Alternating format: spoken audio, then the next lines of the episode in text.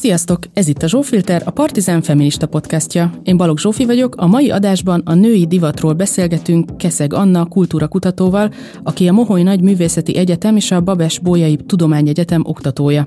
Fő kutatási területei a vizuális kultúra és a divatkommunikáció tanulmány kötete Divat újratervezés, a kortárs divat média működései címmel 2022. márciusában jelent meg a METU gondozásában. A Partizán munkáját a Patreonon kívül most a személyi jövedelem adótok 1%-ával is támogathatjátok. Erről minden információ elérhető az sja1.partizánmedia.hu oldalon. Köszönet Lőrinci Áronnak a hangutó munkáért, Kili Zsannának az arculatért. Nektek pedig köszi, hogy itt vagytok, kezdünk!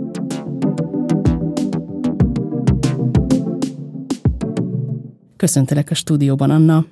Szia Zsófi, sziasztok!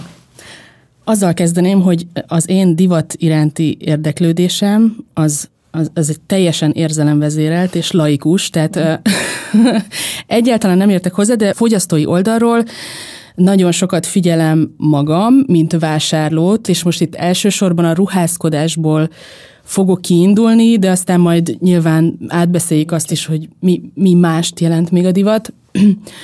De szerintem az van, hogy akár követi valaki a divattrendeket, akár nem, ruházkodunk egyszerűen kell, tehát valamilyen szempontból kapcsolatba kerülünk a divattal, és hát az alapélménye szerintem a hétköznapi nőnek az az, hogy a női divat, hát az egy ilyen elég, elég terhelt műfaj, már olyan szempontból, hogy nincs olyan nő, akivel beszéltem volna, és azt mondta, hogy hát nagyon könnyen találtam magamnak, nem tudom, nadrágot, cipőt, alapdarabokat, miközben rengeteg márka van, fast fashion van, rengetegféle állítólagos választás ebben, Úgyhogy ezt szeretném veled körbejárni, hogyha innen indulunk, hogy a hétköznapi fogyasztó hogyan találkozik a divatiparral, és aztán amögött mi van, és hogy adjak valami kiinduló pontot ennek a hatalmas témának, szerintem nagyon érdekes a tanulmány kötetetben a világjárvány és a válság, mint egy, egy nagyon, nagyon fontos pont a divatiparnak a,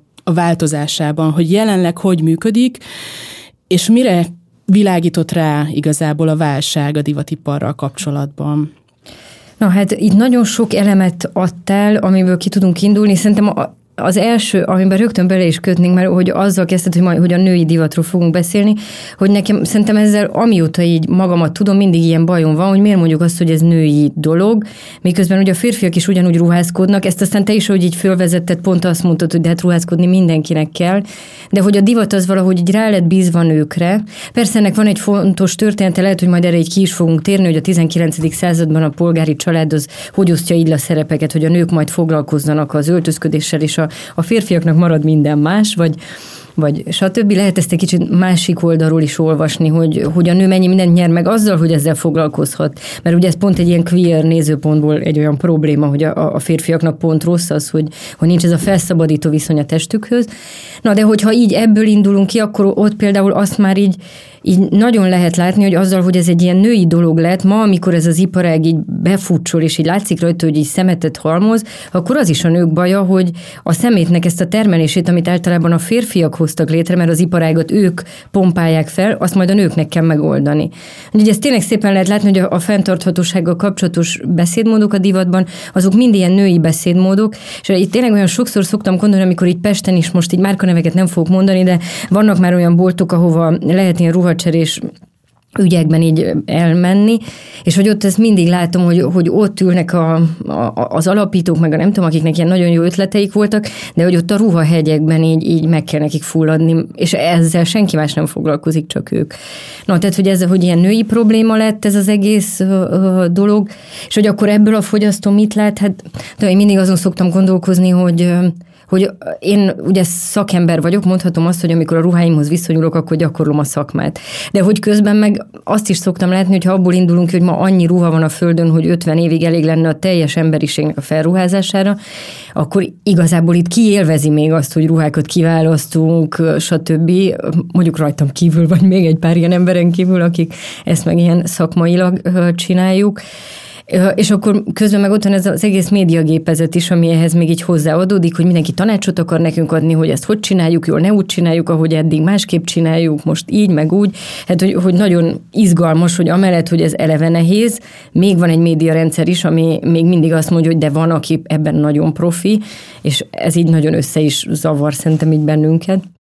Nagyon jó, hogy ezt mondtad, hogy miért pont a női divat, mert jogos, és nekem van is rá egy ilyen magyarázatom, hogy miért ebből a szempontból akartam megközelíteni, nem csak azért, mert ez a mániám, de Jaj, amellett az is, hogy hogy az szerintem egy nagyon fontos jellemzője a, a divatnak, hogy szerintem a nemi szerepek szintjén való szocializációban az egyik ilyen elsődleges szerepet vállalja, vagy, vagy csinálja és évről évre azt láthatjuk, hogy ugye egyre korábbra tolódik az, amikor nagyon-nagyon markánsan, színvilágban, formavilágban elkülönül a fiúk és a lányoknak a, a ruházkodása, meg a boltokban a kínálat, és hát azt tudjuk, hogy egyébként is a, a férfi divatra és női divatra vannak osztva a boltok, tehát egy ilyen nagyon elvágólagos, és tényleg ö, én már egy ideje ezt így gyakorlom, hogy a férfi osztályra megyek be, de egy ilyen nagyon fura érzéssel is társul, az pedig hát tényleg, hogyha logikusan végig gondoljuk, hát ezek nem női vagy férfi ruhák, hanem egyszerűen ruhák, amiket felvehetünk, ha szeretjük őket. De aztán mégsem ilyen egyszerű, ugye azt tudjuk, mert hogy nagyon sok ilyen társadalmi üzenettel van ez körülvéve, meg terhelve. Emellett még az is szerintem egy érdekes kérdés, hogy milyen viselkedéseket normalizál a divaton keresztül a társadalom, és itt is a nemi bontásra gondolok, például a vásárlásban, ami ugye egy ilyen, tehát hogy ez teljesen vicc szinten megy ugye a, az a klasszikus kép, hogy a, a nő az vásárolni akar, a férfi meg nem akar ruhákat vásárolni, és akkor ők ott ő szenvedve ülnek az üzletekben, amíg a nők ott órákig izé. Szóval, hogy ezek tökre élnek, meg mindenki ugye felismeri ezeket a szituációkat, illetve a női és férfi divatban szerintem még az is egy markáns különbség, hogy a férfi divat az, az alapvetően egyrészt kényelmesebb, kevésbé díszes, az elsődleges funkciója inkább a kényelem, mint mondjuk az, hogy díszes legyen.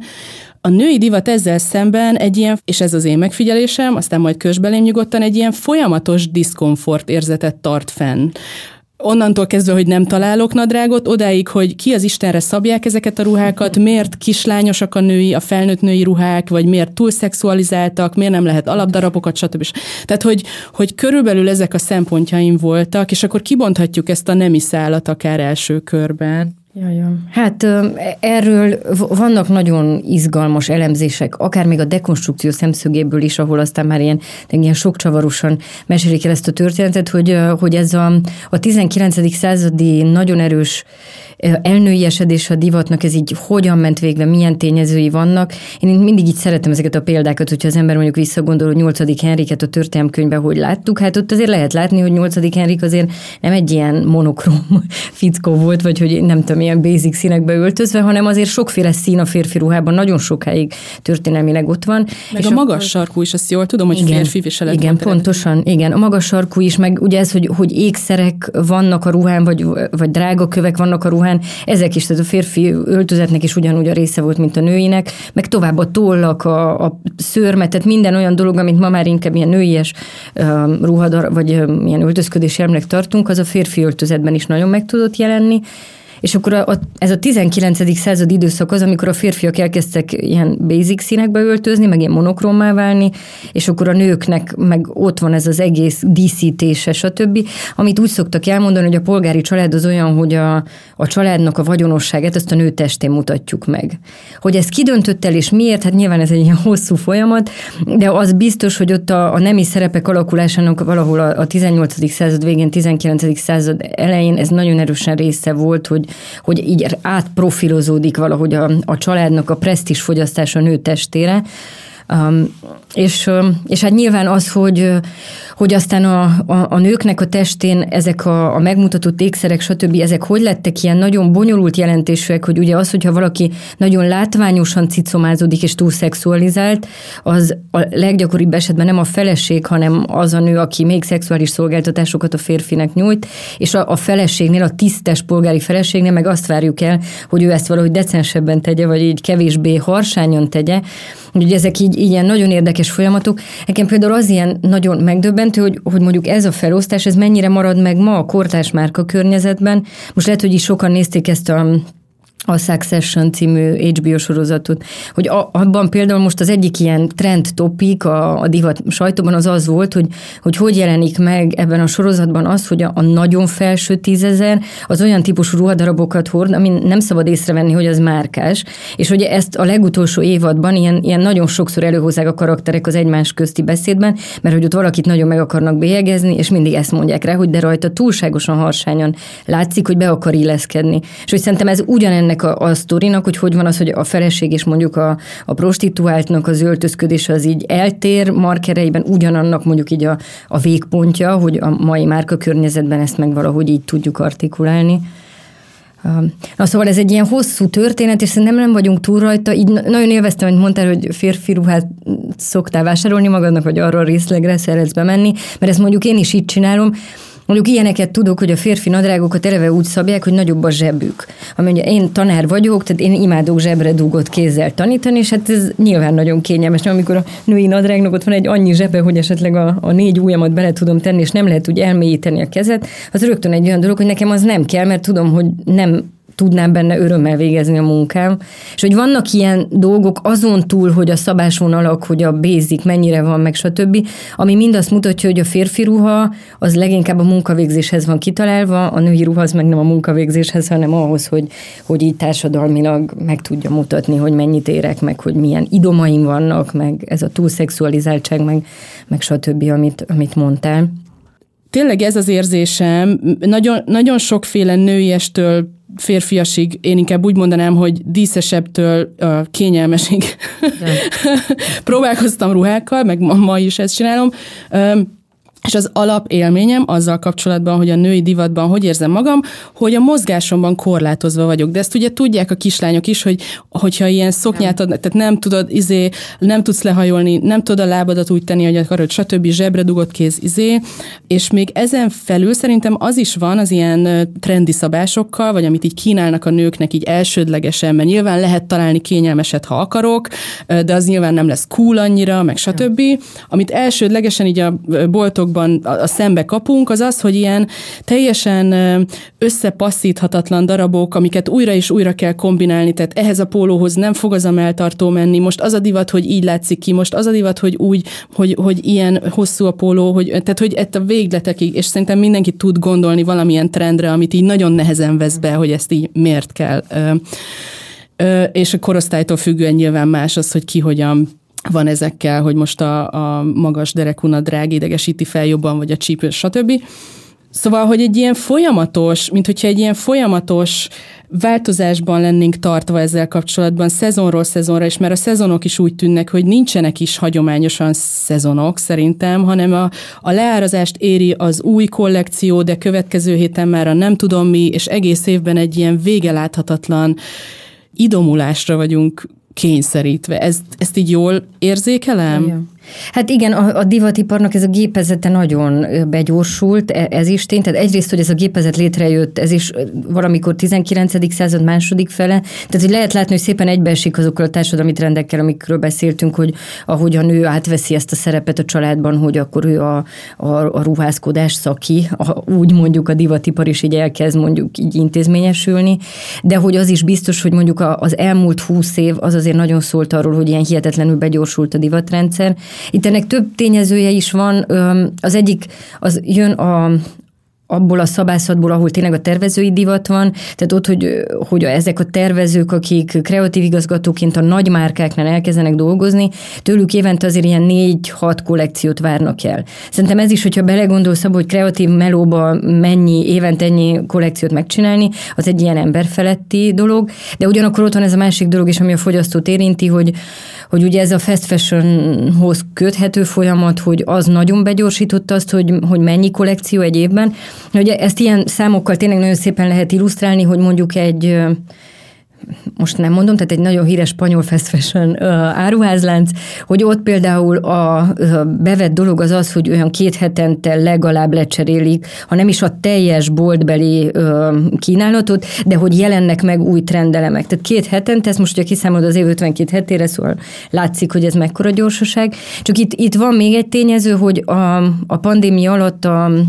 az online vásárlás nagyon elterjedté vált, és ezek a nagy online shopok, megint nem mondok nevet, de hogy hogy szerintem a, tudja a hallgató, hogy mire kell gondolni, ezeket ilyen hyperfast fashion, hyperfast, igen, oldalaknak szoktuk nevezni, ott például a termékeknek a cseréje az naponta is változik. Ez, hogy igazából itt az online is elkezdett hatni erre a logikára, ami korábban a tervezői divattól indult, a fast fashion át, aztán most oda jutunk el, hogy igazából amit reggel fölvettem, az már estére nem divatos, szóval um, bele lehet ebben nagyon pörögni. Így Körülbelül van. ilyen érzés, így Van, igen. Hogy ugye te abból indultál ki, hogy, hogy ez akkor a testünket mennyire tartja kordában, vagy ugye, vagy ezt mutatod, mint hogy egyfolytában valaki meg akarná mondani, hogy, hogy most akkor ne így legyen, meg stb.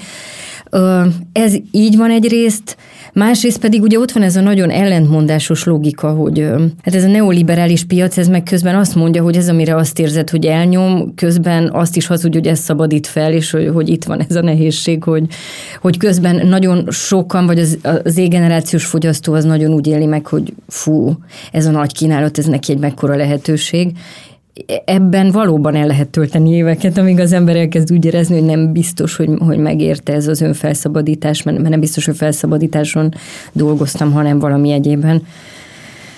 Nagyon jó ponthoz érkeztünk szerintem, hogy hogyan próbáljuk a saját identitásunkat, autentikusságunkat megtalálni a divatban, és hogy ez egy ilyen, ez egy ilyen megint csak egy elsődleges nyelve a, a modern társadalomnak, hogy így kifejezze valahogy, és akkor vagy azt, hogy mennyire szabad, vagy, vagy, vagy milyen szubkultúrához tartozik, vagy mit tudom én, ami nekem egy ilyen érdekes megfigyelésem, hogy és a 90-es években szocializálódtam tiniként, és hogy azóta ez hogy változott, tehát akkor ugye még nem voltak fast fashion brandek, nem voltak még plázák sem, és egy Veszprémben nőttem fel, tehát hogy ott így az volt a boltokban, ami a helyi kisboltban elérhető uh-huh. volt, ami egy ilyen nagyon limitált, de akkor ilyen nagyon, már ott is ugye megvolt, hogy mi az a cool bolt, meg mi az a nem, Igen. meg ahova anyukám jár, meg ahova Szóval ez ilyen szempontból szerintem nem változott, az viszont igen, hogy bejöttek a, a plázák, bejöttek a fast fashion boltok, és egy ilyen egészen fura élménye lett az embernek, hogy, Nekem akkoriban Veszprémben az ilyen ö, női divat magazinok jelentették a városi életnek a ö, csúcsát. Tehát, hogy így, és akkor tényleg így visszagondolok, hogy, hogy néha jártam Pesten, és akkor így az volt, hogy ja, hogy itt vannak azok a nők, akik úgy öltöznek, mint a divat magazinokban. Én sose lehetek olyan cool, és nekem ez a, ez a kényszeres ilyen, ilyen trendkeresésem azóta is megmaradt, nagyon erős szerintem, legalábbis nálam ez a programozás, nem mindenkinél, de hogy ez ezt azóta is érzem, hogy ezt sosem tudtam levetközni, hogy így vágyjak, meg keressem ezt az ilyen trendi és, és divatos megjelenést, és aztán most már egyáltalán semmi érzékem, meg el is vesztettem, mert így követhetetlen számomra, hogy mert egyszerre, mint hogyha valami és annak az ellentétje is divatos lenne, szóval ezt nem tudom. Ja, kicsit uh, akkor erre reflektálnék, hogy mi van a trendekkel, mert ez, ez is egy ilyen nagy kérdés a divatban, hogy, hogy ma még érdemes egyáltalán trendekről beszélni. Szóval itt van egy ilyen fordulat, uh, most próbálok így beletenni a beszélgetésbe egy pár ilyen iparági tényezőt, hogy, hogy amikor a, a, elkezdenek megjelenni az online sztárok a divatbemutatókon, ez így körülbelül 2008, amikor az első divatbloggerek így megjelennek a, a, a divatbemutatókon, akkor ők real-time tudósítanak arról, hogy mi zajlik a kifutón. És ott van egy ilyen nagy fordulat, mert előtte nincs ez a real-time, tehát ott akkor van egy ilyen fél éves különbség a között, hogy végigmegy egy modell a kifutón, és mikor kerül boltba az az adott darab. És azóta, most gondold, egy iparág így működött, mit tudom én, 50 évig, hogy mindig van ez a fél éves ilyen, vettem a levegőt, és utána engedem ki ritmus, és akkor ezt a ritmus már nem lehet hirtelen egyik évről a másikra tartani, mert rögtön látja a fogyasztó, hogy oké, okay, hát akkor ez a trendvonal, ez kint van az utcán. Na és akkor zavarodnak össze a trendek valahol. Mm. Hogy ugye így nem lehet már azt tartani, hogy akkor visszatartjuk egy kicsit a szakmai titkot, hogy nem szabad még ennek kikerülnie, mert eleve hát erről tudósítanak, stb. De közben meg az is ott van, hogy de hát a boltokba ez nem kerül be még, vagy hát ha nagyon szerencsés valaki meg nagyon közel van a mindenféle rendszerhez, akkor igen, de hogy egyébként nem tud így elterjedni. Na és akkor ez, a, ez az egész helyzet, amiben nem lehet a trendeket így különszedni, ezt hozza, ez hozza azt, hogy ilyen divat mindenevők leszünk, hogy kicsit ott van az is az ezelőtt tíz év, nem tudom. Ez is egy ilyen nagyon ellentmondásos kérdés a divatban, hogy ugye mint használjuk ezt a szót a hétköznapokban is, hogy vintage. Mikor válik valami vintage, hogyha öt évvel ezelőtti kettővel, hárommal. És erre tényleg így van egy ilyen pillanat a divatiparban, amikor a, a Tevi Jevinson nevű blogger, aki azóta már a a Gossip Girl című sorozatban lett színésznő, hogy ő volt az, hogy nem tudom, 11-12 éves volt, akkor került így, így be az iparba, és akkor valamilyen Práda öltözet volt rajta, amire azt mondta, hogy vintage, és azelőtt három évvel készült az adott öltözet, és akkor így a, a, a divat szaksajtó az megmondta, hogy hogy, hogy vintage, hát három évvel ezelőtti, de egy 11 éves gyereknek egy három évvel korábbi dolog nyilván vintage, nem? Tehát, hogy így látod, hogy neki mekkora az a kis élettartam, amire vissza tud ö, gondolni. Na, tehát, hogy, hogy akkor így jön ez az egész összekavarodás, hogy, hogy ami ma szerintem teljesen jellemző, hogy egyszerre próbálunk trendekhez alkalmazkodni, de nagyon értékeljük azt, ami, ami valamilyen lenyomozhatatlan forrásból jön, és valahogy rajta van ez a történeti patina. Na, szóval ez, ez a sokféleség, ez mind így, így van. Na és hát nagyon szórakoztam azon, hogy mondtad, hogy, hogy így kisvárosból hogy gondoltad azt, hogy Pesten mi van, meg nem tudom, tehát nyilván nekem is ilyen nagyon hasonlóak a, a az élményeim arról, hogy a divatta, hogy találkoztam. Ebben lehet egyébként, hogy van egy ilyesmi, hogy, hogy azok, akik távol vannak ezektől a, a divatpontoktól, de valami miatt a kisvárosi öltözködés kultúra nem elég nekik, vagy, vagy nem elég izgalmas, hogy nem tudom, hogy igazából azok aztán azok, akik tovább viszik ennek az egész uh, iparágnak a kerekét, mert, mert ugye van egy ilyen, nem tudom, egy ilyen hiányérzet, amit utána kompenzálsz, hozzáteszel. Van egy csomó ilyen vagány példa, szerintem, hogy mit tudom, amikor a Tom Ford oda kerül a Guccihoz, és hogy akkor jön egy texasi fickó, aki akar ezzel a márkával valamit kezdeni. Na most elmondtam egy márka nevet, és Szerintem semmi probléma. Um, de azt gondolom, hogy majd csinálhatunk esetleg egy olyat, hogy olyan márkáknál, amik mondjuk megfelelően elérhetetlenek számunkra, azoknál mondjuk időnként így belefuthatok egy-egy márkanevezésbe, és amik meg a magyar piacon vannak, azokat mondjuk megpróbálom elkerülni. Én jó? ezzel úgy vagyok, mint a káromkodással az okay. adásban, hogy jó. nyugodtan. jó, rendben akkor. Fontosnak tartod a partizán munkáját? Eleged van a kormányzati propagandából. Szeretnéd, hogy továbbra is alapos, kritikus és színvonalas videókat, illetve podcasteket készítsünk? Akkor támogasd most a Partizán Alapítványt adó 1%-ával. Minden infót megtalálsz az sia1.partizánmedia.hu oldalon. Mert tudod, kérdések nélkül nincs változás. Engem baromi érdekelt mindig, és amit mondasz, a luxusmárkákkal kapcsolatban, hogy ez hogy csorog le a hétköznapi ember szintjére, és ki mikor részesül ezekből a, a trendekből, amit a trendsetterek uh-huh. ö, ö, elénk tesznek, és aztán ez hogy pörög be egy ilyen tényleg hyper gyorsaságúra mostanra, így a digitális korban, amikor tényleg a, az influencerek által ez már egy ilyen naponta változó és, és követhetetlen ö, dolog lesz, vagy egy ilyen egymást érő trend folyam. Nyilván így a, tehát hogy az, az érezhető, hogy a fiataloknak a, az identitás keresésére nagyon rámegy a divatipar, vagy, vagy azt, azt hmm. mindenképpen célozzák mondjuk ezek a márkák, amik így elérhetőek. Az biztos, hogy a, a tinédzsert azt a, az egész kapitalizmus valahogy nagyon elkezdte frémelni, hogy neki az jó, az a az a fajta személyiség, ami még nagyon keresi a saját útját, azt lehet a legjobban így kiaknázni, meg, meg stb. Ugye erről rengeteg elemzés is van, meg, meg összekapcsolódik azzal, hogy mondjuk az elmúlt években a streaming harcoknak az időszakában a televíziós sorozatok is mennyire mentek rá arra, hogy, hogy a tinédzsereknek a problémáit akarják megjeleníteni. Itt volt is egy ilyen a mainstream-esedése ennek az egész tini kultúrának. És hát az is igaz, hogy ugye az én területemen, hogy kommunikációs szakmákban dolgoztam így egészen közelig most, mostanhoz, hogy ott például az, hogy az Z-generációt hogy írjuk le, hogy mit gondolunk róla, stb. Ez így látszott, hogy a divatipart borzalmasan foglalkoztatja. Talán még jobban is, mint mondjuk a marketingnek, vagy a, a piac kutatásnak más területeit. És ilyen nagyon hamar kezdték el így hát, hogy így címkézni, meg, meg, meg kicsit így profilozni e-, ezt a generációi fogyasztót. Ez, ennél a generációi fogyasztónál nyilván ott van az, hogy, hogy az, az a generáció, ami először fért hozzá a divat történet teljességéhez az internetnek köszönhetően. Hát, hogy nem kell elmenni itt a könyvtárba, vagy nem tudom, nem kell, hogy otthon albumok legyenek, történeti albumok, vagy, vagy festményalbumok, amiket tudod kicsit így követni, hogy a divat hogyan alakult, hanem ehhez így hozzáférsz, és a, az öltözködési formáknak a teljes spektrum az, amiben tájékozódni tudsz. Ezért szerintem az Z-generációnak az öltözködése ilyen teljesen lenyűgöző, mert ezt látod, hogy tényleg így ebből a sokaságból úgy válogatunk, hogy itt így nincsen korlát, Ugyanakkor meg az is látszik, hogy meg hát itt diákjaimon is nagyon szoktam látni, hogy ilyen nagyon hamar igazából ilyen 25 éves korodra eljutsz oda, hogy az egész nagyon unalmassá válik, mert így nagyon gyorsan elfogyasztottad, nagyon gyorsan magadévá tetted ezt a sokféleséget, de, de utána jön is egy ilyen csömör, ami a, ami a teljes kizárást hozza. És azt szerintem egy jellemző is az generációra, hogy ilyen nagyon két laki a divathoz való viszonya, hogy, hogy van, amikor ilyen szuper lelkes, és mondjuk, hogy sokkal átgondoltabban és izgalmasabban old meg feladatokat, mint a korábbi generációk, máskor pedig pont tud a nagyon ellenkezője is lenni, hogy mint hogyha ez az egész terület úgy, ahogy van, így, így amblok nem érdekelni.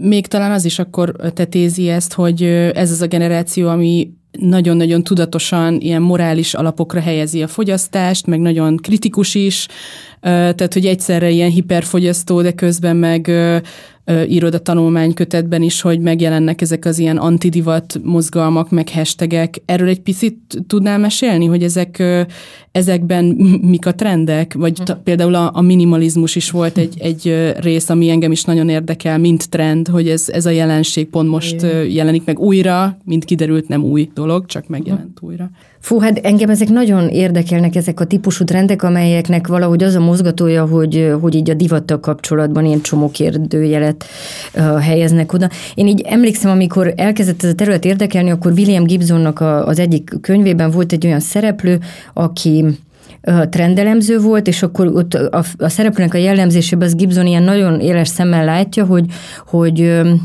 arra törekszik, hogy ilyen márkamentes cuccai legyenek, és ezt is írja, hogy ő allergiás a márkákra. Nekem ez akkor nagyon tetszett, hogy fú, igen, tehát hogyha valaki ennek a, a területnek a szakértője, akkor valószínűleg ebből ez következik, hogy így, így nagyon megnő benned az ellenálló képesség, hogy semmilyen márkát nem akarsz a testeden hordozni. Most én így azt láttam, hogy mintha ez a karakter, aki nekem akkor nyilván ilyen nagyon szimpatikus volt, most az így a világ, hogy kiszabadult volna, és lenne belőle csomó. És Hát ez a, a divat ellenesség, ez így sok mindent jelent, jelentheti azt is, hogy, hogy egyáltalán így nevetségesnek érzed azt, hogy még bármilyen trendet kipróbálunk. Nem tudod, hogy ez így vagy, ha túl sokat láttál belőle, akkor jön egy szaturáció, és ezt így, így valahogy nem akarod.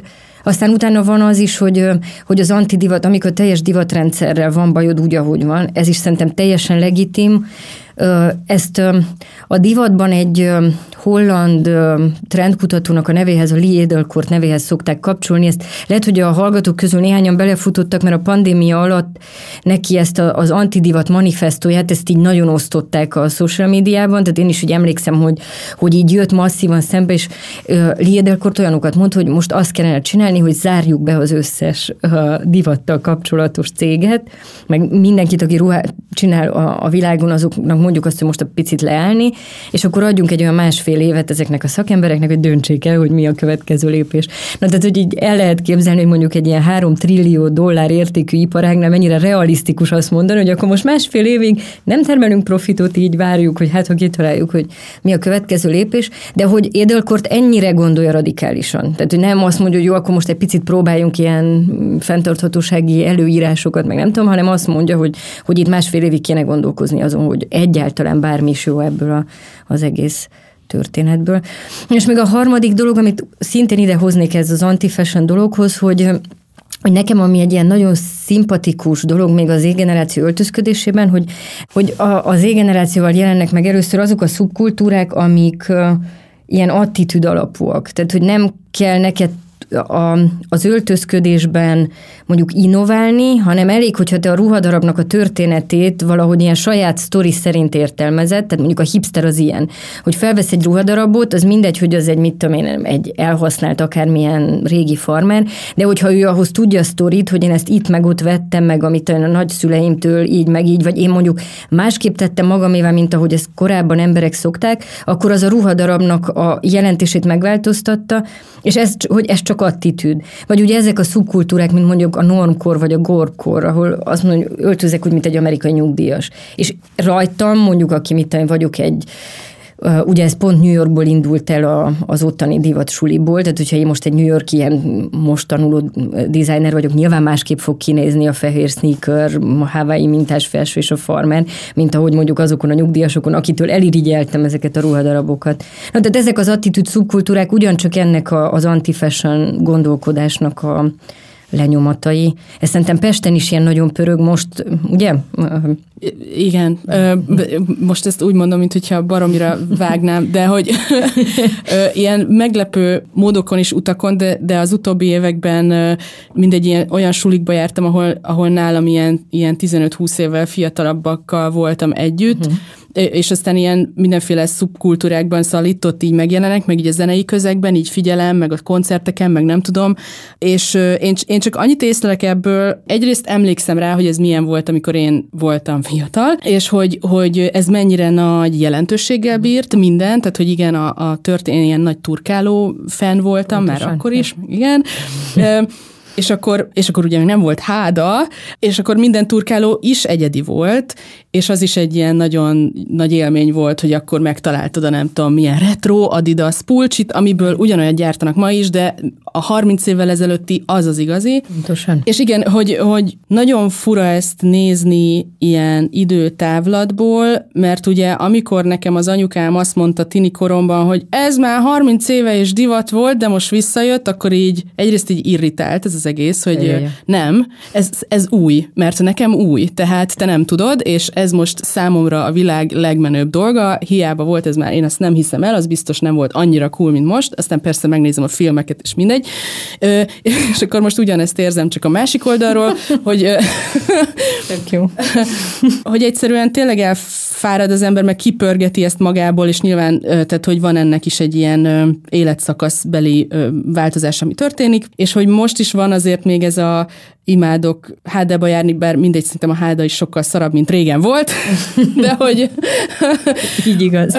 Megmaradt ez a a keresgélésnek, a, meg a böngészésnek a varázsa, ami egyszerre varázs, és nálam egyszerre kényszeres, meg stresszforrás is, és szerintem ez is egy ilyen tipikusan női, vagy nőkben generált viselkedés szerintem a divatipar által, hogy ezt a folyamatos keresgélést, és soha meg nem nyugvást, és soha nem találod igazán, és megvetted, de, de azért annyira nem jó, mint szeretnéd, és nagyon hamar elinflálódik mondjuk az a trendiség, amit éreztem, amikor kerestem, megvettem, lettem, és hogy ez mennyire kimerítő, és nem csak lelkileg, de hogy gazdaságilag is, szóval amikor arra gondolok, hogy nőknek egyébként is ö, azt tolja mindenféle ipar, a, hogy, hogy szépségipar, kozmetikai ipar, divatipar, hogy folyamatos maintenance-ben tartsd a tested, Olyan.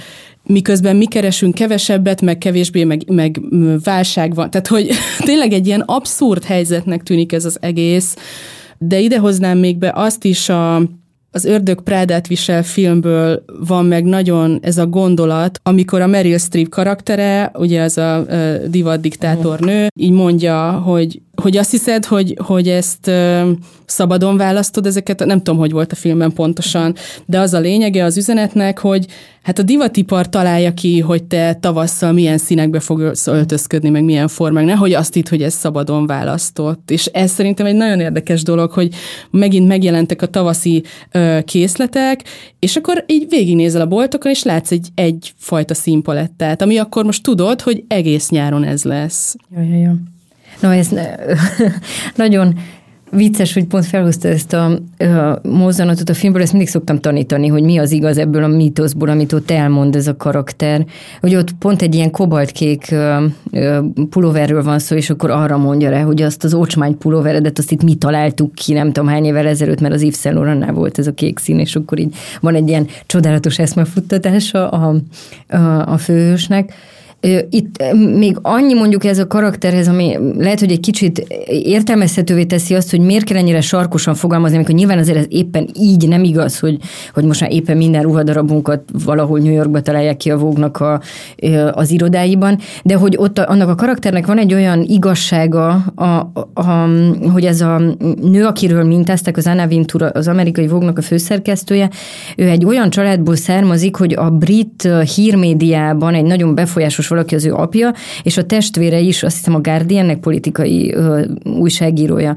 És ez a nő, na ezek szerintem a nagyon érdekes gender kérdések, hogy ő ugye ez a tipikus másodgenerációs feminizmus, amikor azt mondja, hogy, a, hogy mi a férfiaktól a hatalomnak azt a formáját akarjuk elvenni, ami, ami, ami nekik is van, és ő úgy építi fel, a Divat magazin főszerkesztői pozíciót, mint ahogy azt látta a hír újságírásban dolgozó férfiaktól, és ugyanez a típusú hatalom kell neki, hogy akkor igen, innen összeesküvésement megmondjuk, hogy a világ milyen, az igazság az itt hangzik el ebben az egy irodában. Hát, hogy itt van szerintem egy ilyen nagyon izgalmas gender kérdés, hogy, a, hogy a divat a nőknek a dolga lett, de a nők a férfiaktól megtanulták azt, hogy milyen hatalmi mechanizmusokkal kell hatalmat birtokolni, és ezt a hatalom birtoklást ezt egy olyan iparági mechanizmussá alakítják, amit aztán más nők megnyomorítására használnak, tehát ez igazából tényleg egy ilyen nagyon szép ördögi kör. Az ördög viseli a prádát, de egyébként meg ezt az ördögi kört is ő, ő írja.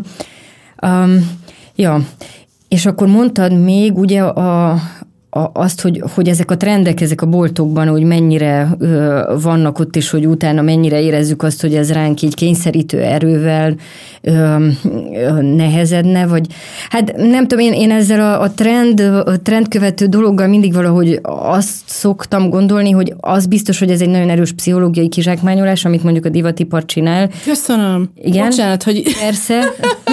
én ezt nem Ezzel tudom. keretűre kezdjük az adást, ugye? Esküszöm neked, pont, valamelyik barátnőmnek mondtam a múltkor, hogy szerintem a női divat a pszichológiai hadviselés egyik formája. Pontosan. És így nézett rám, hogy mi van? És mondom, hogy én nem tudom ezt jobban megmagyarázni, de ez hidd el, így van, és úgy örülök, hogy most ide eljutottunk, úgyhogy akkor bocsánat, folytasd, de ez Jó, na, hát akkor Anna Vintur mondjuk, és aki a, a Miranda Priestley karaktert uh, ihlette az ördög viselben, akkor hogyha ez egy pszichés kizsákmányolás, akkor ő a, a fő kizsákmányoló.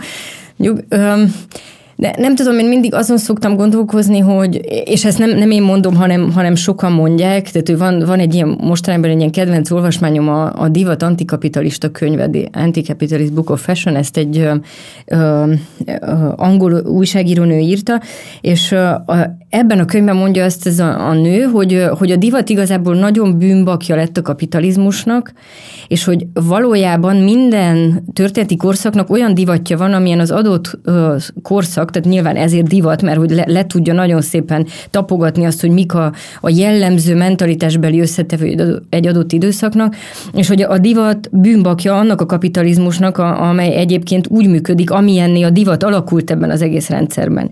Hát, és, és ezzel én, én, én eléggé egyetértek, hogy igen, a pszichés hadviselésnek a formája, de azért, mert pszichés hadviselés van egyébként az élet nagyon sok területén, és a divat idomult ehhez, a, ez az elvárásrendszerhez. Hm. Um, tehát, hogy én szerintem ezt lenne így fontos így felmérnünk, hogy akkor, amikor a divatot hibáztatjuk, akkor, akkor igazából nem a divatot kell hibáztatni, a divat csak, csak felvette azt a kesztyűt, amit oda dobott neki a kapitalista gazdaság, és, és azt mondta, hogy jó, hát hogyha ezekkel az eszközökkel működik az autógyártás, mit az energia gazdaságunk az ilyen, akkor hát hello, mivel azért mégiscsak a leglátványosabban én képviselem ennek a világnak az értékeit, akkor hadd legyek már én is olyan, mint, mint ez a rendszer. Persze szerintem ezért kérdés most, hogy ezt meg tudjuk-e fordítani, pont uh-huh. a mhm. divat eszközeivel, vagyis hát én ebben kicsit hiszek, de... Igen, érdekes lenne elképzelni, hogy ez hogy működhetne másként, hogy ne érezzük tőle így magunkat. Amit akkor ezen a ponton még idehoznék, az a szórakoztatóipar és a divatnak a kapcsolata, mert erről is sokat írsz. Most egy ilyen banális oldalról, de azzal hozom be, hogy mi az Isten van azzal, hogy a fast fashion boltokban folyamatosan ugyanazoknak a zenekaroknak a feliratai, tehát hogy, hogy Disney, Disney tém, tematika van, meg Nirvana, meg Guns N' Roses, már nem tudom hányadik éve, és, és ez is olyan, ami ugye visszajött a 90-es évekből, meg annak most van egy ilyen izé, visszajövetele az, abból az érából levő zenekaroknak, de hogy kb egy, egyrészt egy ilyen nagyon infantilis vonal van a, a Miki egerekkel, a női, a felnőtt ö, osztályon is, amúgy, uh-huh. a kislány osztályon is, ö, amit így nem tudok értelmezni. A másik meg ez a, ö, ezek a rockzenekarok, amik tehát, hogy egy ilyen ö, mostani női divatosztályon tényleg ilyen értelmezhetetlennek tűnik, hogy oké, okay, ez mondjuk így egy, egy-kétszer mondjuk így valaki meg akarja venni, de hogy még én is, aki Nirvenet hallgattam, úgy vagyok vele, hogy jó, egyet vettem, de hogy ez most már így nem tudom hányadik éve, ezt nem tudom hova. De biztos, hogy van mögötte iparági ilyen összedolgozás nyilván, tehát hogy így a különböző nagy szórakoztatóipari cégek ezt ezt hogy csinálják, és miért, vagy ki kérte ezeket az üzeneteket, miért pont ezek az zenekarok, hogy szóval nem tudom, erről tudnál még mesélni. Én, én a könyvemben elkezdtem használni ezt a kifejezést, hogy a, a transmédia univerzum építés az van a divatban. Ugye ezt, ezt nem ezen a területen mondják, itt szerintem amennyi újdonságot én csinálok, az annyi, hogy mondjuk a divatiparban nem olyan gyakran szoktak ezzel a szóval játszani, de ez a transmediális építkezés, ez mondjuk az elmúlt évek szórakoztatóipar erről ilyen nagyon jellemző volt, ugye az, hogy kezdtek a, a különböző médiaplatformok előjönni, úgy jöttek rá arra, a, és főként ez a, a, nyilván a, a filmipar jött rá arra, hogy egy tartalom, amit megcsinálsz mozgóképen, az akkor jobban eladja magát, hogyha ezeken a médiumokon és ezeken a platformokon itt szétszórom. Tehát ugye mondjuk a Marvel ennek az egyik ilyen nagyon eklatáns példája, de vannak ugye korábbi példák is. Na és hogy szerintem a divatiparban ez következett be, hogy, hogy elkezd ez a transmédia logika működni, vagy ők is lesznek egy eszköz, amivel el lehet adni mondjuk szórakoztatóiparnak más típusú termékeit. Aztán van, van egy másik vonatkozás, hogy a, azért a testünkön mondjuk olyan a 2000-es, 2010-es évek közepe végéig azért nem nagyon szerettünk olyan sok mindent elviselni, feliratot, képet, stb. És akkor úgy lesz egyre inkább ebben a nagyon szaturált közösségi média környezetben a test is egy ilyen smart felület, hogy így egyszerre mondjuk ilyen sok-sok jelentést kell rajta elhelyezni, mert valahogy azt szoktuk meg, hogy, hogy sokkal nagyobb az információ adagolás minden felületen, és akkor a testünk miért ennek kivétel. De szerintem ebben még érdekes az is, hogy ez ugyanaz az időszak, amikor a tetoválások mainstreamé válnak, ugye? Hogy, hogy igen. Uh, Mutatom fel a karjaimat. De pont, pont ahogy téged néztelek, úgy jutott eszembe, hogy itt tényleg így vannak ilyen párhuzamok ebben a, a sztoriban, hogy a, a test az igazából egy ilyen smart felület, ami, amire az üzeneteknek a sokaságát így el lehet, vagy fel lehet helyezni. Fú, és a másik, hogy miért pont ezek az együttesek, meg hogy van, hát itt nem tudom, szerintem azért csak vannak trendek, ez biztos, hogy most ez a 90-es, 2000-es évek ez van. Most már az idén kimegy, úgyhogy ez nem tudom, kinek jó hír, vagy stb., de Ezt azt mondják, hogy hát igen, tehát ott renderemzők ilyesmit mondanak, hogy ez a year to esztétika, ez most azért már úgy kezd egy kicsit így lihegni, de oké. Okay. És hogy miért ezek az együttesek, erre igazából nem tud, tudok ilyen nagyon konkrét választ. Nekem van egy olyan sejtésem, hogy olyasmi együttesek ezek, akiknek volt annak idején valami ilyen high fashion körük, tehát hogy vagy az, hogy mit Kate Moss mondjuk hordott Nirvana pólót, vagy ilyesmi, hát hogy ezek igazából ilyen visszautalások korábbi divat média tartalmakra, és akkor ott van, hogy melyek azok az együttesek, amelyek egyáltalán így ebben a körben így piszkálgatták az emberek fantáziáját. A Disneyvel meg én azt figyeltem meg az idén, hogy nem tudom, hogy te ezt mennyire figyelted, hogy te most azt mondod, hogy a Miki egér, de hogy a tavaly Minni sok volt, és most mm. meg Miki. Nem Tényleg. tudom, hogy ezt hogy osztják le, de, de hogy, hogy van most valamilyen, lehet azért, mert jön a Barbie-kor, és akkor lesz egy csomó csajszi a Barbie vonalon, és akkor itt meg a, az designegereknél meg leosztották, hogy most meg a fiú designeger az, aki jobban wow, nyomol. igen. Nem tudom, de van ebben tényleg egy ciklikusság. De szerintem ez inkább ahhoz köthető, amit mondtál, kell, hogy, hogy érezd úgy, hogy ilyenem pont még nincsen. Uh-huh. Nagyon hasonló van, de hogy, hogy akkor, hogyha minni sem volt egy csomóféle, akkor most nézem meg a Mikiset is, vagy ilyesmi. Nagyon fura, és tényleg nem akarom nyúzni ezt a témát, de hogy azt, azt is figyeltem még, hogy különböző divatcégeknek ugyanezek a más szórakoztatóipari mintázatai jönnek, tehát hogy a Nirvana és most még a Pink Floyd, még az is igen egy ilyen, igen, meg Rolling Stones. Van a Beskába is, a H&M-be is, meg az Arába, vagy mit most mondtam hmm. valamit, de hogy így miért? Érezhetően egy ilyen összejátszás van, csak kíváncsi voltam, hogy akkor ez, ez honnan ered, vagy, vagy milyen ipari szereplőktől, és most, most hirtelen nagyon érdekel, hogy akkor mit mondanak a trendelemzők, hogy mi jön most, hogyha, ki, hogyha kivonul ez a igen. tematika, akkor vajon most mire kell számítani. Hát az látszik, hogy a 70-es évek az mondjuk nagyon erősen vissza. Tehát ugye az a, ott van a divatnak egy pár ilyen mostoha időszak, a 40-es évek, a 70-es évek és a, a 2000-es éveknek a második fele. Ez az a három időszak, amire azt mondják, hogy akkor semmi jó nem történt. Igen. Szerintem igen egyébként, csak hogy, hogy ezek az ilyen mostoha időszakok, a 40-es évek szerintem érthető háború van, tehát van, van egy csomó ilyen tényező, ami akkor így a világot hát valami olyasmi irányba tolja, amilyenben most is vagyunk. Hát, most ezt így nem olyan jó mondani, de igen. Viszont a 40-es évekhez most egyre többen így nyúlnak vissza, mert mivel a 40-es évek az egy ilyen, tele volt egy csomó ilyen korlátozási szabályjal, hogy mit, milyen textilhez nem lehet hozzáférni, mit nem szabad használni, mert eleve kevés van, vagy az, az a hadseregnek megy, vagy stb., akkor ugyanúgy, mint ahogy az, a gasztronómiában, akkor kialakul a takarékosságnak egy olyan szokásrendje, amit most azért elég sok helyen mondjuk pont a fenntarthatóság nevében kezdenek el így emlegetni. Tehát most például voltam egy konferencián, és arról tartott valaki előadást, hogy a, a Salvatore Ferragamo hogyan készített cipőket abból a lazacbőrből, amely lazacnak a húsát a hadseregette meg. És akkor ő így rájött arra, hogy nyilván halhúst azt küldenek a hadseregbe, másfajta bőr nem nagyon volt, és akkor azt valahogy kitapasztalt, hogy hogy lehet a lazac bőrt, ami egyébként úgyis megmaradt volna, azt felhasználni. Ez egyébként egy nagyon fenntartható elképzelés, nem, hogy, tehát, hogy amúgy is az az állat, az, az nyilván nem állatvédelmi szempontok szerint van ö, nevelve, de, de hogy mégiscsak a, a megöléséért mondjuk te nem tehetsz, és akkor az, az egy ilyen organikus szemét tulajdonképpen, és hogy akkor ő azt elkezdte felhasználni. Na, tehát, hogy, hogy ilyenek vannak a 40-es években. A 70-es évek azt meg egész egyszerűen ott azt mondják, hogy az egy az egy csúnya korszak.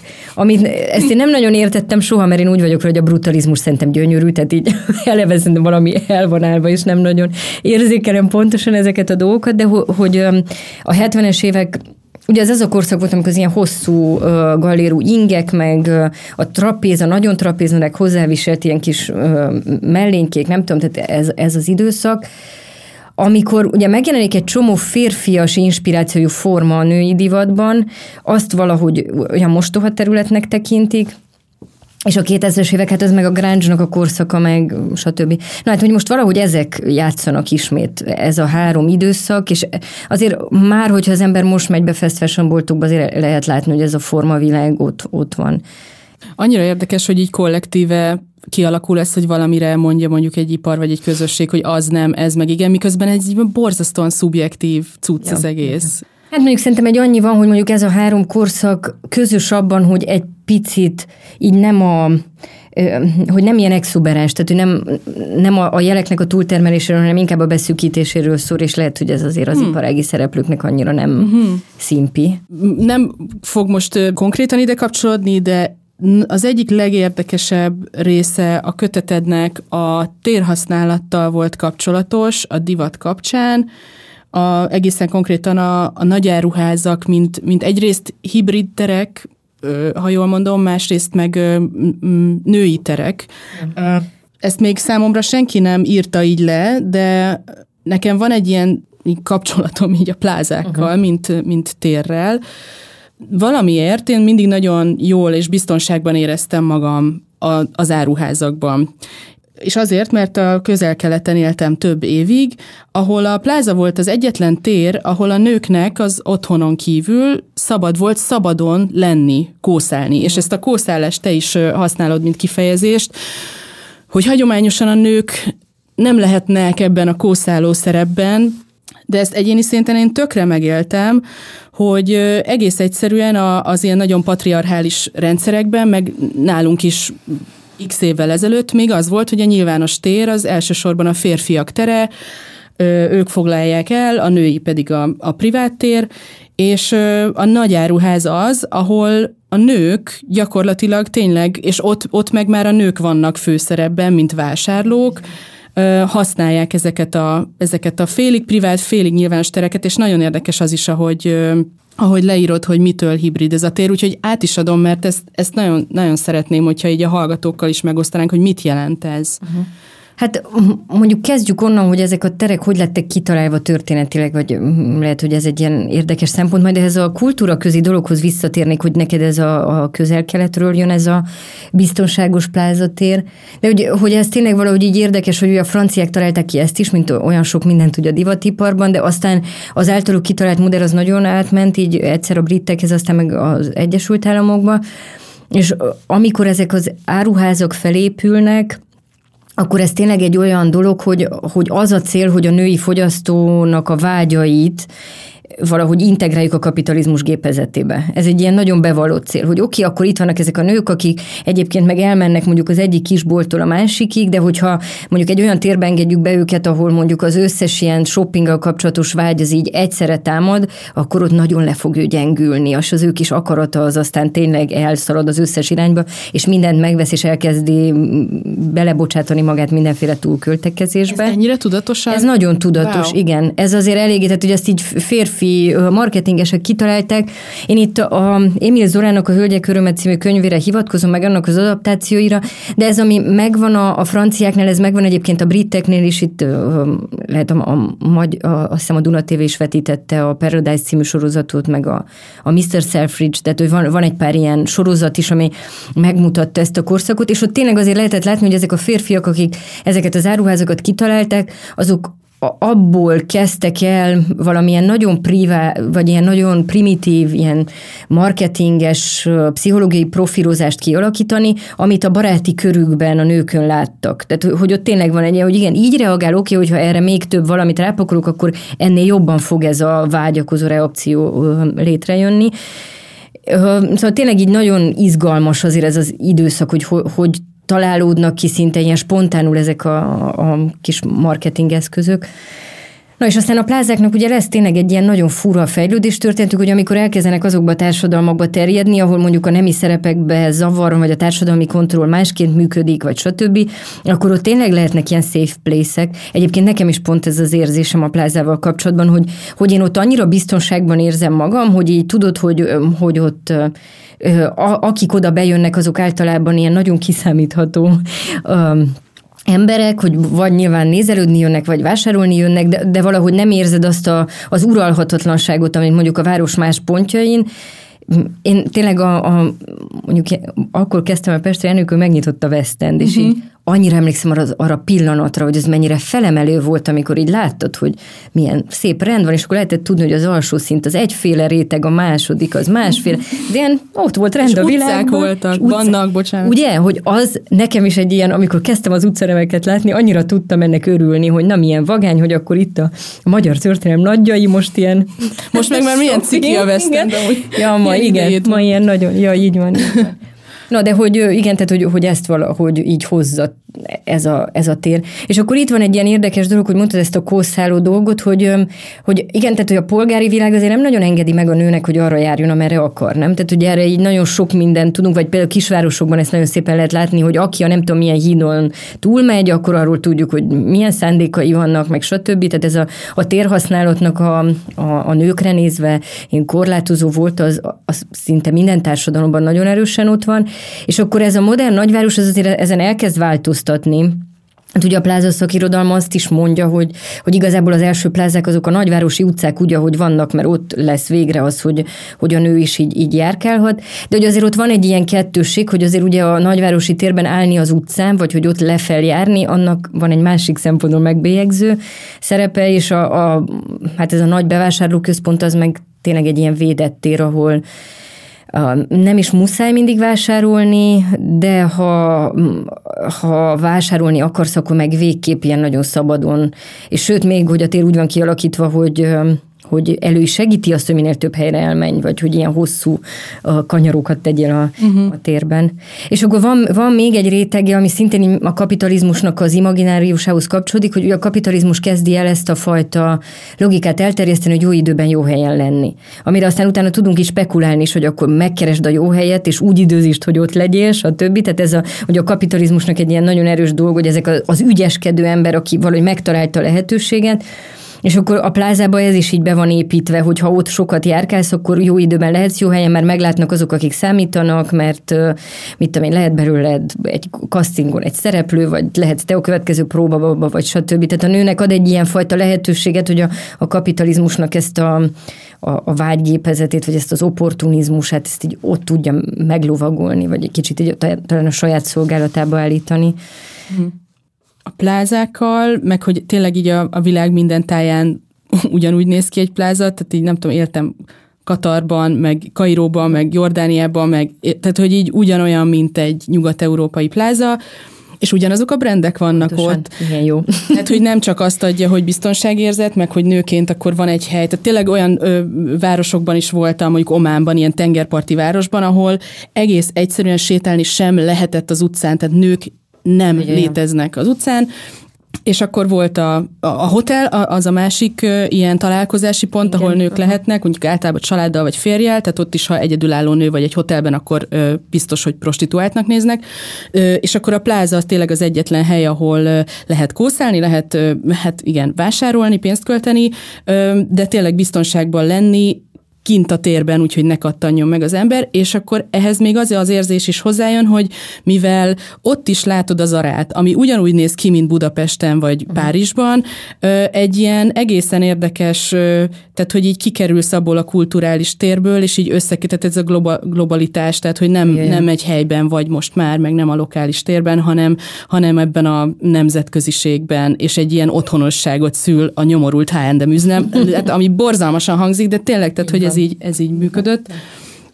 És ez is szerintem egy nagyon érdekes, hogy mennyire segít is ez a fajta kapitalista működés a divatiparban, hogy a, hogy a lokálist és a globálist összekösse, vagy például a plázák, hogy egy kisvárosban van egy pláza, akkor tényleg úgy érzed, hogy most a nagyvárosnak a, a működésébe léptel bele. Ez, ez, ez így van? Van, persze, nem. De ez gondolom, hogy akkor, hogyha mondtad a Veszprémet, hogy gondolom, hogy emlékszel, amikor ott először pláza, igaz? Yes. És hogy az, a, az az eufória, hogy na végre nekünk is, és akkor ott vannak a márkákja.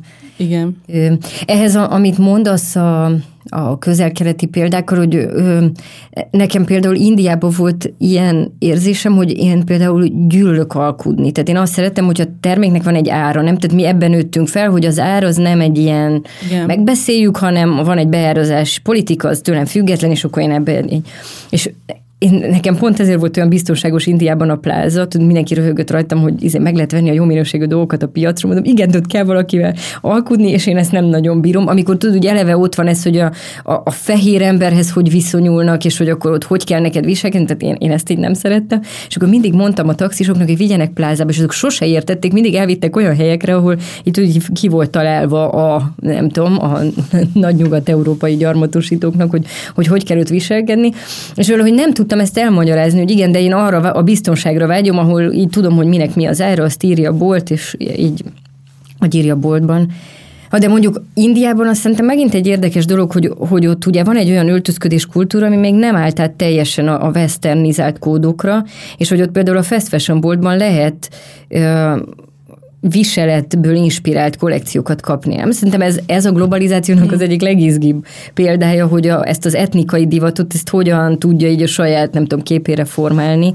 De ezzel nagyon meglepődtem. Tehát, hogy milyen lenne, hogyha itt mondjuk bemegyek a H&M-be, és van kalocsai kollekció. Mm. Jó, hát vannak márkák, amik már csinálnak valami hasonlót, de hogy azért még itt nem tartunk, hogy a fast fashion mondjuk az itteni népviseletet azt így integrálta volna. Igen, lehet mondjuk, igen, nem is látna akkor a piaci szegmest a a magyarokban, mert egyszerűen nem vagyunk annyian, vagy nem tudom, nem akkor a kulturális befolyás, de amúgy meg lehetne igen eladni biztos ezt is.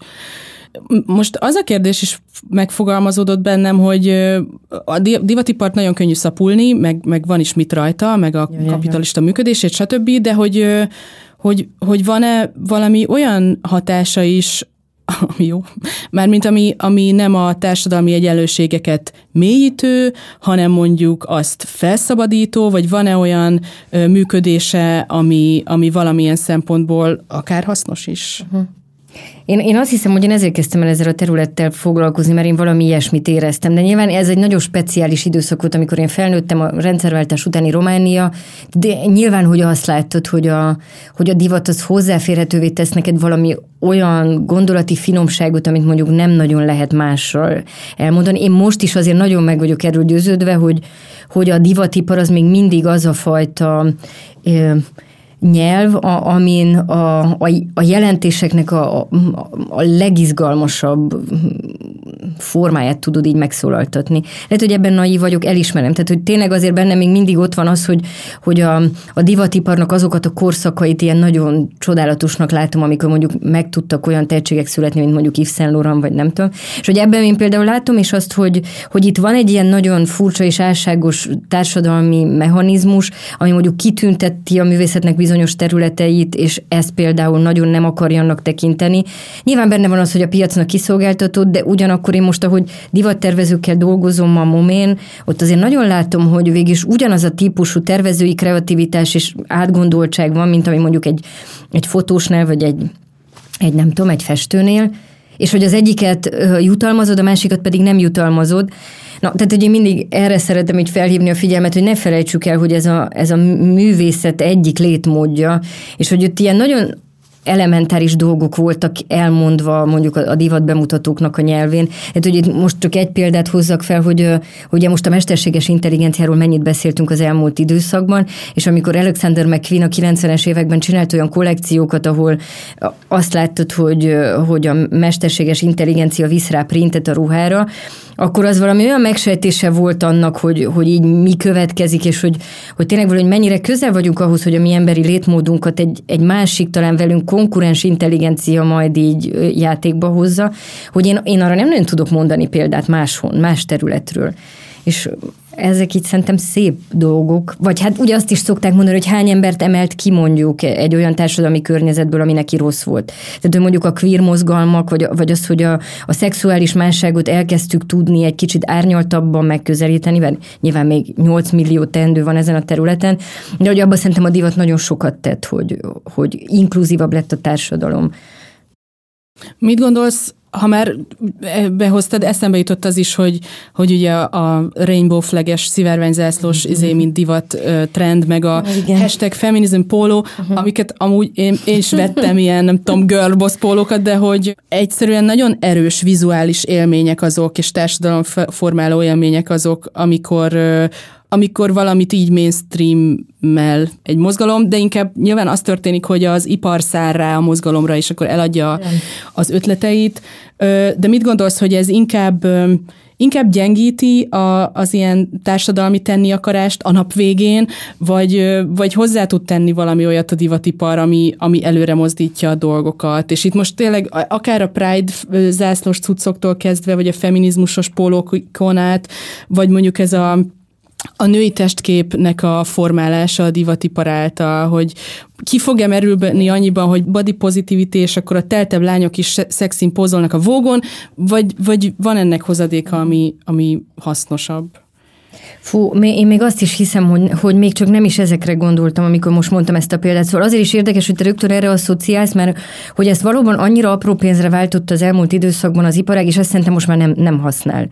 Itt a, a, jól akarom mondani, uh, Bennett Wiener, lehet, hogy ezt nem fogom jól mondani, majd esetleg bevágjuk utána, minden, hogy ne, neki van erről egy könyve, hogy, hogy mondjuk a feminizmusnak a popularizálása az mennyire, és, és pont a, a marketing és a, a kapitalizmus által, az mennyire növeli pontosan a, a mainstream nőellenességet. Tehát szerintem itt is ugyanezt történik, hogyha mit emberek túl sokat látják a, a szivárványos pólót, akkor egy idő után azt mondják, hogy gender propaganda, és oké, okay, most már ebben benne vannak ezek a fast fashion cégek is. Tehát, hogy ott tényleg van egy ilyen nagyon ellentmondásos működés, hogy, hogy a, a piaci logika az, hogy, hogy képes pont az ellenkező típusú attitűdöt is szítani, tehát nem, nem csak használ, hanem át, hanem én inkább egy kicsit ilyen áttételesebben gondoltam, hogy e, erre szoktak így nagyon sok példát felhozni, mondjuk olyan személyek, akiket mondjuk nagyon megbélyegez egy, egy adott közeg, azáltal, hogy hogy néz ki, hogy hogy viselkedik szexuálisan, hova tart, stb.,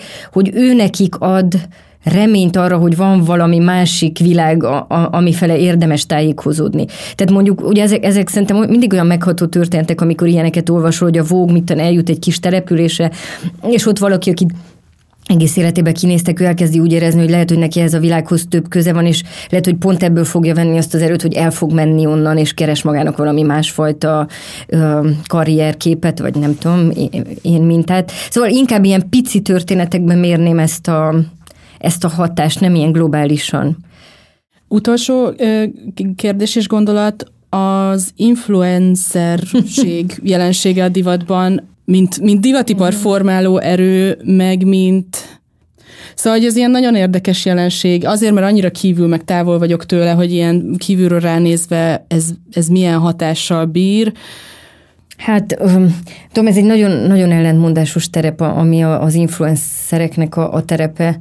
Most pont olyan statisztikákat mind ír az iparág, hogy, hogy most talán azok a leg, coolabb influencerek, vagy hát coolabbak, nem tudom, hogy az iparág azokat részesíti előnyben, akik ilyen de-influencerek, akik nem beszélnek valamiről, nem rábeszélnek valamire. Hogy nem tudom, ez, ez most szerintem egy ilyen érdekes fejlemény, hogy, hogy mint hogyha elkezd egy ilyen ellentétes kommunikációs mechanizmus működni, mint ami korábban volt, hogy, hogy nem, a, a reklámlogika az talán nem annyira evidens, mint ahogy korábban volt. Um, én, én szerintem itt biztos, hogy a generációs különbségek nagyon-nagyon sokat nyomnak alatban. Tehát az igaz, hogy én például az, az Instagramot nagyon tudtam magamévá tenni, a TikTokkal meg valahogy az az érzésem, hogy, hogy túl sok időt kellene ott eltöltenem, hogy az algoritmus eléggé ismerjen, és valahogy ezt egy néhányszor megpróbáltam, tehát volt olyan nyaralás, amikor beletettem két hónapot abba, hogy most ismerjen meg az algoritmus, és utána egy hónap múlva az algoritmus megint elkezdett túl általánosítani, ameddig nem voltam eleget rajta. Hm. Szóval, hogy ezért például én nem tudtam valahogy a TikTokra így, így szocializálódni, de hogy lefele viszont azt látom és olvasom, hogy, hogy ennek ilyen nagyon ö, nagy a hatás, és minél lejjebb mész, ugye pont annál természetesebb közeg a TikTok. Én szerintem ott, ott már nagyon sok minden történik másként, a, ahhoz képest, hogy a többi social media felület milyen volt, mert ott gyakorlatilag ott artikulálod magad azon a kicsi képernyőn. Hát, hogy, hogy sokkal előbbre van az, hogy magadat ott elkezded látni, mint hogy mondjuk egy baráti körben megszokod, hogy milyen a hangom, vagy emberekhez, hogy tudok szólni, és hogy itt szerintem ez az érdekes perspektíva, hogy ez majd milyen változásokat fog hozni, onnan, hogy az embereknek a saját testükről az első tapasztalat az egy mediatizált tapasztalat, nem, nem egy offline tapasztalat. Hogy eleve magadat divatbábuként látod, vagy hát ilyen, ilyen reklámtartalomként látod, és nem, nincsen más. Igen, igen, mm. a szívemből szólsz, és hogy, hogy egy ilyen kis képernyőre szabom az öltözködésemet, Pontosan. meg a kinézetemet, hogy ott jól nézzek ki, mm. és hogy ez mondjuk milyen önkép szakadásokhoz vezethet, de ez csak tényleg így a levegőbe. Nem biztos. Szóval, hogy én, én nagyon próbálok ettől óvakodni, hogy ne legyek sem túl média optimista, sem média pessimista, de azért ugye ezt a YouTube-nál is lehetett látni, hogy csinált rosszat, de ugyanakkor azt is lehetett látni, hogy az emberek így hamarabb túlestek ezen a nem tudom hány évi kísérletezem, hogy mi áll jól nekem, és mit tudom én, és akkor ott meg így ment egy ilyen gyors adoptáció, és utána meg azt mondtad, hogy oké, okay, ezen túl vagyok, és akkor többet ezzel nem foglalkoztál. Lehet, hogy hatékonyabbak lesznek nálunk abban, hogy a trendek között hogy igazodnak el, és mondjuk ezt a nyomást, amit te is mondasz, nem fogják annyira érezni, hogy miért ne rám nézek kényszerítő a trend, amikor 14 évesen már elfelejtettem, hogy trendekhez kellene alkalmazkodni. Igen, Na, nem tény. tudom, ez csak egy kérdés. Ez tény, és akármennyire, um, tehát hogy nagyon szeretek ezekről gondolkodni, de így nem tudom nem így ilyen orbitális boomernek érezni magam közben. Közben annyira nem vagyok, idős, de hogy így ja. nyilván, tehát hogy igen, azért ez ja. itt a TikTok és, és az influencerek világánál nagyon érezni azt, hogy mennyire, mennyire nagy tényező az idő, meg az idő múlása, és hogy egyre gyorsabban pörögnek ki dolgok. Nagyon-nagyon köszönöm ezt a beszélgetést. Jó, én is köszönöm, Zsófi. Állati érdekes volt. Rajtunk egy csomó párhuzamosságot az életeinkben, Igen, nem? Grunge. Igen, grunge és a plázák. Igen. Jó. Remélem azért nem ez fog megmaradni a hallgatóknak, hogy a Balogh Zsófi szerint a plázák jó helyek a nőknek.